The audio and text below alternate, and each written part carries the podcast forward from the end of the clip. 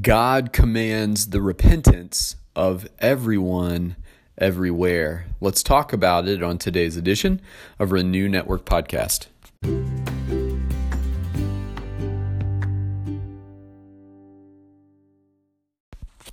Good Monday morning, my friends. I hope that you had a great weekend. Uh, I'm sitting in my study, and the beautiful spring sunshine uh, is uh, peeking through the windows. Um, this morning, we are moving on in our study of Acts chapter 17. We're going to be studying verses 29 through 34, which will finish out the chapter. And uh, what a great journey it's been with Paul and Silas as they have really begun to gain momentum uh, on their missionary journeys. It's interesting to me that often what is promoting their movement from one place to another is the trouble they run into in those places. Uh, and to me, that's the hand of God working, uh, moving them from Thessalonica to Berea to Athens, and the uh, opportunity Paul had in Athens to address the great minds of the day as they were hungry for truth and even invited Paul to make known to them this new philosophy, this unknown God uh, that they even had an altar uh, devoted to.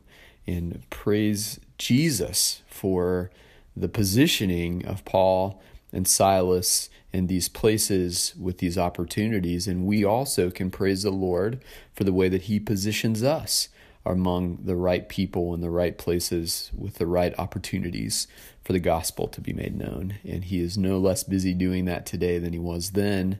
Uh, but this was a new thing then. And um, uh, when the gospel was being preached in the first century, it was falling on uh, ears that had never heard it, hearts that had never considered it, and eyes that were blind to these truths until they were revealed to them. And so, uh, love the book of Acts, and um, it's been such a great study up to this point. We're really kind of hovering around the halfway point, as we've mentioned before. There's still a lot, uh, a lot of ground to cover in the book of Acts.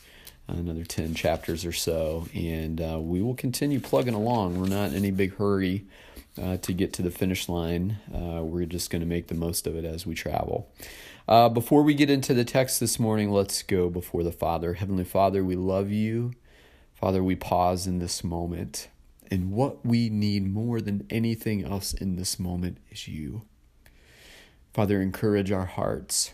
Remind us that uh, we are very much um, in the land of the living, and that our God is very much on the throne, and that the living Christ reigns over every moment of every day of our existence here in this place. Um, and so infuse our hearts with courage today, O God. Infuse us with peace. Infuse us with your presence.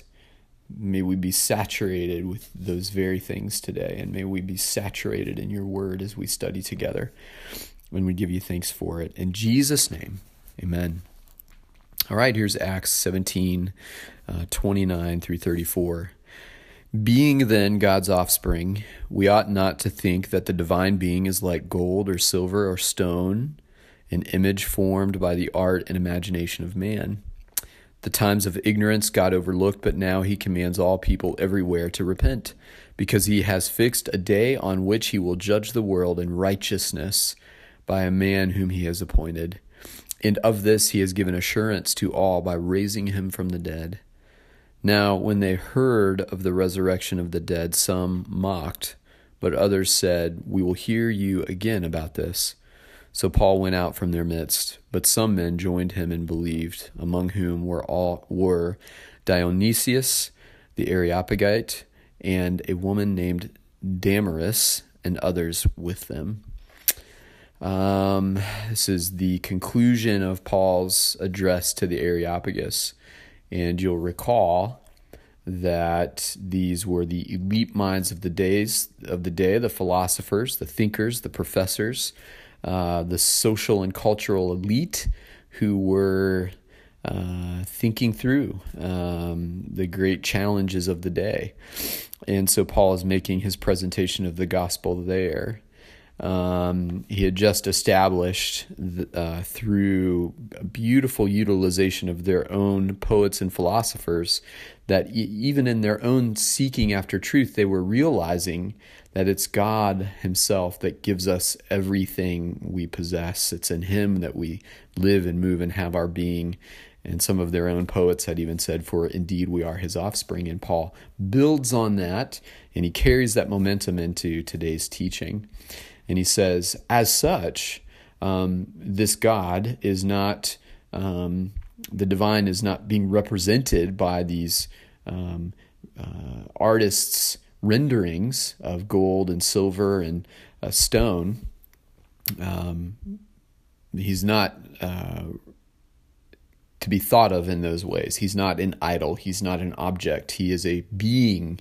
He is alive today um, and he confronts them in verse 30. He says, The times uh, of ignorance God overlooked. He was merciful, he was gracious, but now he commands all people everywhere to repent. In other words, the the lid was taken off the container. God was no longer exclusively only pursuing a relationship with the Jewish people, the Israelites. He was now inviting every person, all Gentiles, all people everywhere, into a relationship with Himself through the gospel of Jesus Christ. And it was, it was um, uh, the mission of God in the world was in concert with uh, His people, witnessing and discipling and taking seriously the call of Christ in the Great Commission to go, therefore, and make disciples of all nations, baptizing them in the name of the Father, Son, and Holy Spirit. God has revealed Himself to the world in the person of Christ is the church's mission to make that known. And now God was saying, no one is without excuse. uh, no one is is has a, a reason to, to to to claim ignorance. Uh, and the truth is, we know from the teaching of Scripture that it is God's kindness, it is His mercy and grace given to us at the cross that leads us to repentance. It's not that God has to announce uh, all of our sins publicly and hang our dirty laundry out to dry. It is the wooing of His kindness that wins our hearts over and causes us to desire repentance, that we would turn from our sin and walk with God in the direction that He would lead us. And so, uh, those times of ignorance, that window had closed. And, and, and Luke teaches that God had an appointed day when the judgment would come and Jesus would sit on the throne uh, and marshal the justice and judgment of God. Um, and uh, Paul says, We've been given assurance of this truth because this appointed one uh, has been raised from the dead. Now, the philosophy of resurrection uh, was something that uh, some of these thinkers wrestled with, and some negated it as silly uh, and and not legitimate to consider.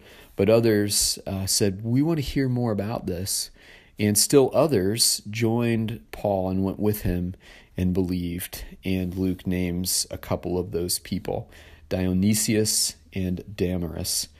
Uh, beautiful passage. What a great result, at least. Uh, at the very least, Paul was planting seeds for the gospel among this elite crowd of thinkers, and beautifully, some uh, maintained a curiosity, and that's the Spirit working. That reminds me a little bit of Nicodemus in John chapter three, who was curious about the teachings of Jesus, but was was resistant to let go of uh, the law and, and the old covenant. But he was curious: is this could this be the Messiah? Is this the appointed one of God? And now we have these thinkers, these great minds, these Gentile philosophers coming to faith beautifully as the Holy Spirit is opening their eyes to the truth of the gospel. My friend, there are people around you every day whose eyes are simply shrouded from the truth of the gospel simply because they lack uh, an honest and um, heartfelt presentation of it. Uh, I'm sure that they're aware of Christianity and Jesus and all of these things, but what they know of it is probably not the true gospel. it's some manner of gospel that uh, triggered something in them that made them resistant to it. And, and unfortunately, we know that there are lots of competing presentations and uh, ways of looking at the gospel message of Jesus Christ. But uh, we go to the scriptures and we see there the true gospel. And that's the message that we preach and teach to the world and trust that the Holy Spirit will use to draw people's hearts to Jesus. Well, my friends, thank you so much for taking time out of your day to study. Um, sorry we went a little long today, but God bless you as you continue to consider these words today.